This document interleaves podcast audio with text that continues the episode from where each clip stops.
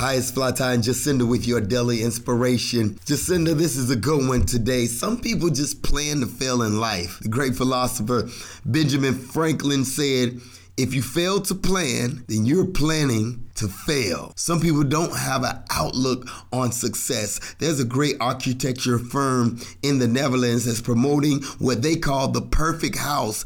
This house splits into two after a couple separates. It literally drifts apart and can go out into the sea after the divorce. How crazy is that? They're calling it the prenuptial house. Hey, why didn't we get a prenup? It has me thinking now. Hey, watch it now. But you're onto something though, Ty. Seriously, people are planning to already have a divorce before they even get married. What kind of mess is that? The Bible says in Mark 3:25, a house divided against itself cannot stand. I believe in whatever you do, it has to be built on a solid and firm foundation. And our foundation, the cornerstone of any relationship, should be centered around Christ and God's love.